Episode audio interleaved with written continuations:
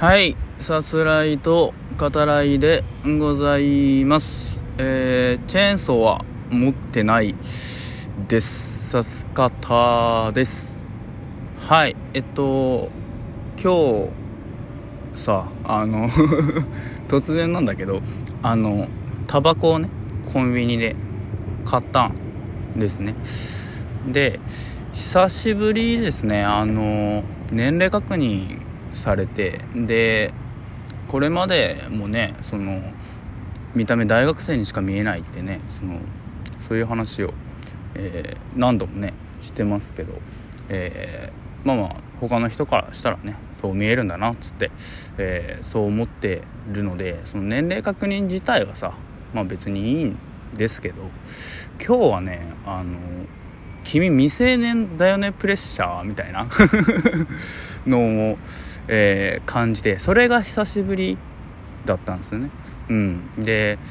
まあ店員さんからするとねいやそこまで思ってないよっていうねことかもしれないですけどなんか「おや?」っていうね「おやおやおや?」っていうねそういうところがあのありましてはいあのそんなっすか？そんなっすかねっていううんあの思ったっていうねそんなっすかねって思ったっていう話をね してますけどね。はい。他に言い方ないんかっていうことだけど。はい。えっとお便りをいただいております、えー前回ですね。お礼トークさせていただいてまあそれを踏まえて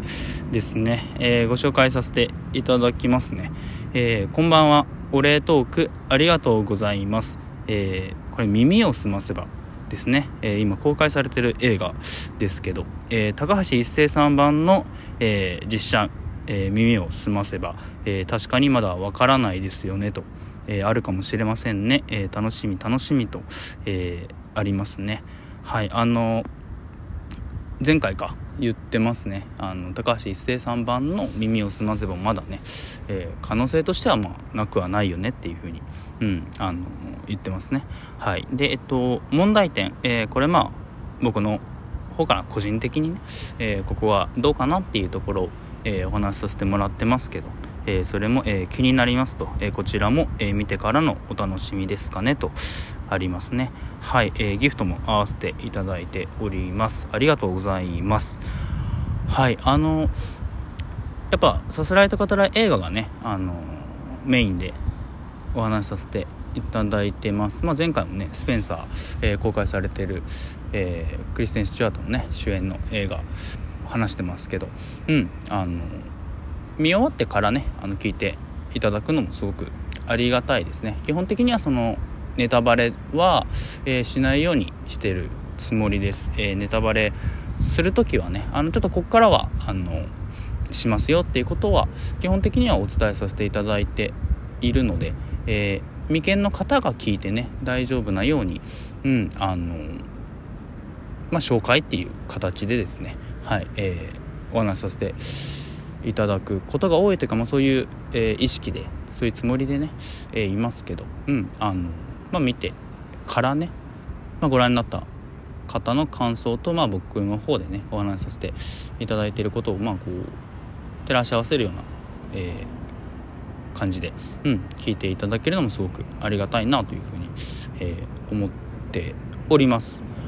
はいというわけで、えっと、今回は、えー漫画というかアニメというかチェーンソーマンというかという感じなんですけど はい。えっとラジオトークのライブでもねあの少し、えーお話しさせていただいてはいるんですけど、えー改めてですね、え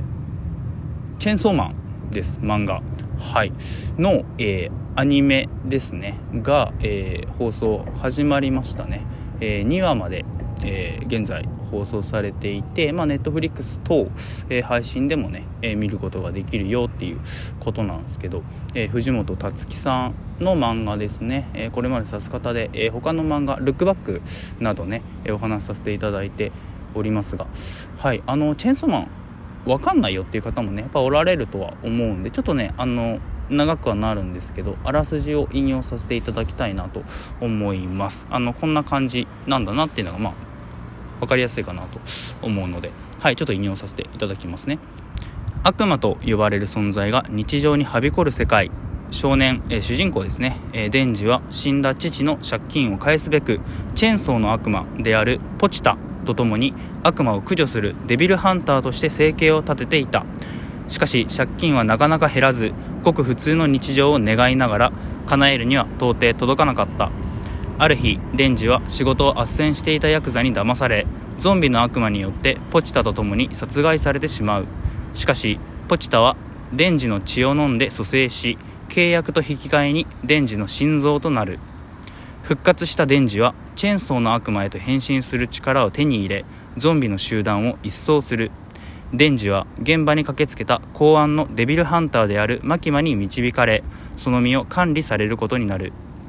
東京の公安本部へ移ったデンジはマキマの命令を受けて先輩の早川明デンジのバディとして選出された血の魔人パワーと同居する。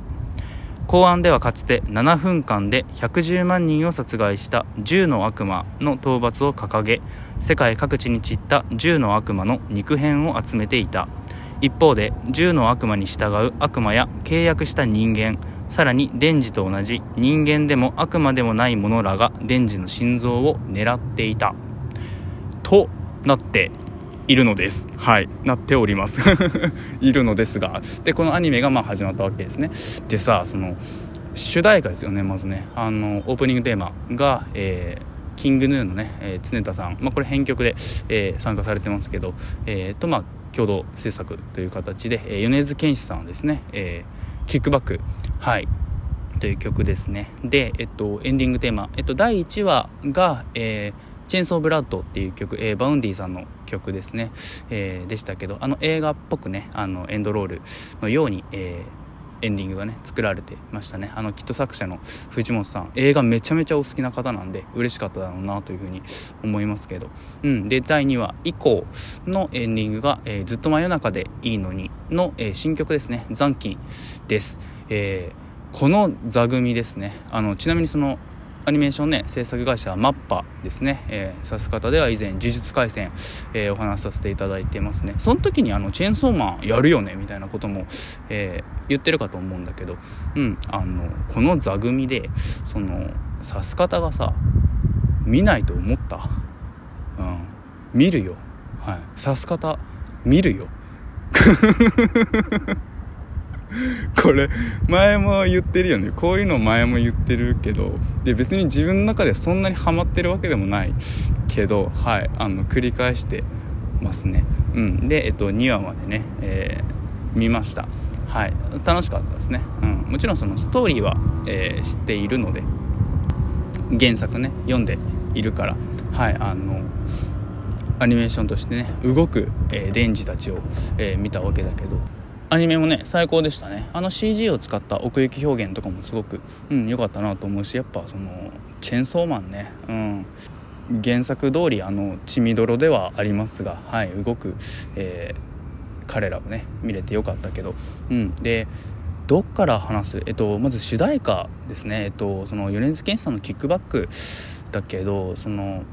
特に2番の歌詞ですかね「そのやまない雨はないより先にその傘をくれよ」っていう。すごくそこは、えー、米津さんらしい、うん、歌詞だなっていうふうに思いますね。痛みのある傷ついているその時にねあの傘があればなっていうことですよね。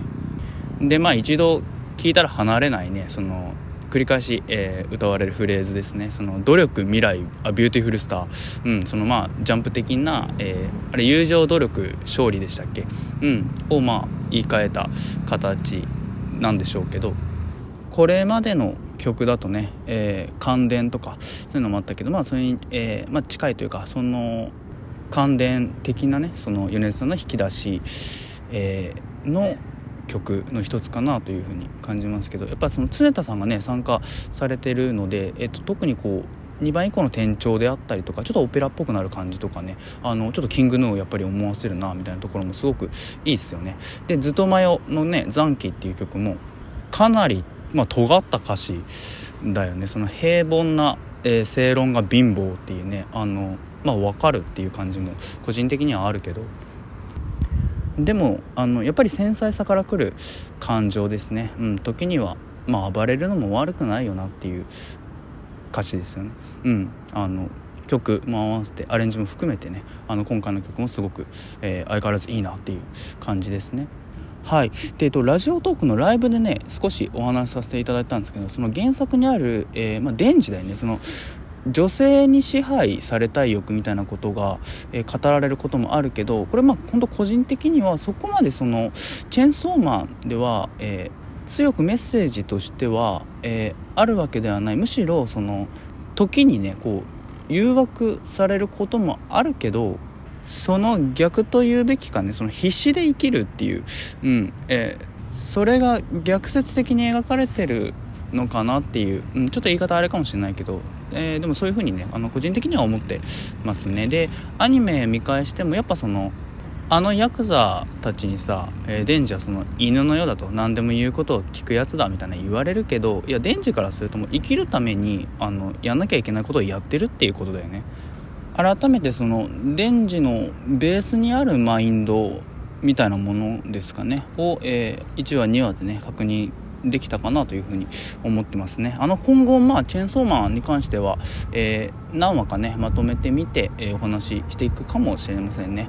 はいあの漫画「スノーボールアース」のね4巻も読んだんでその話もしたかったけどはい時間がないな。今回は、えー、この辺りで。ではまた。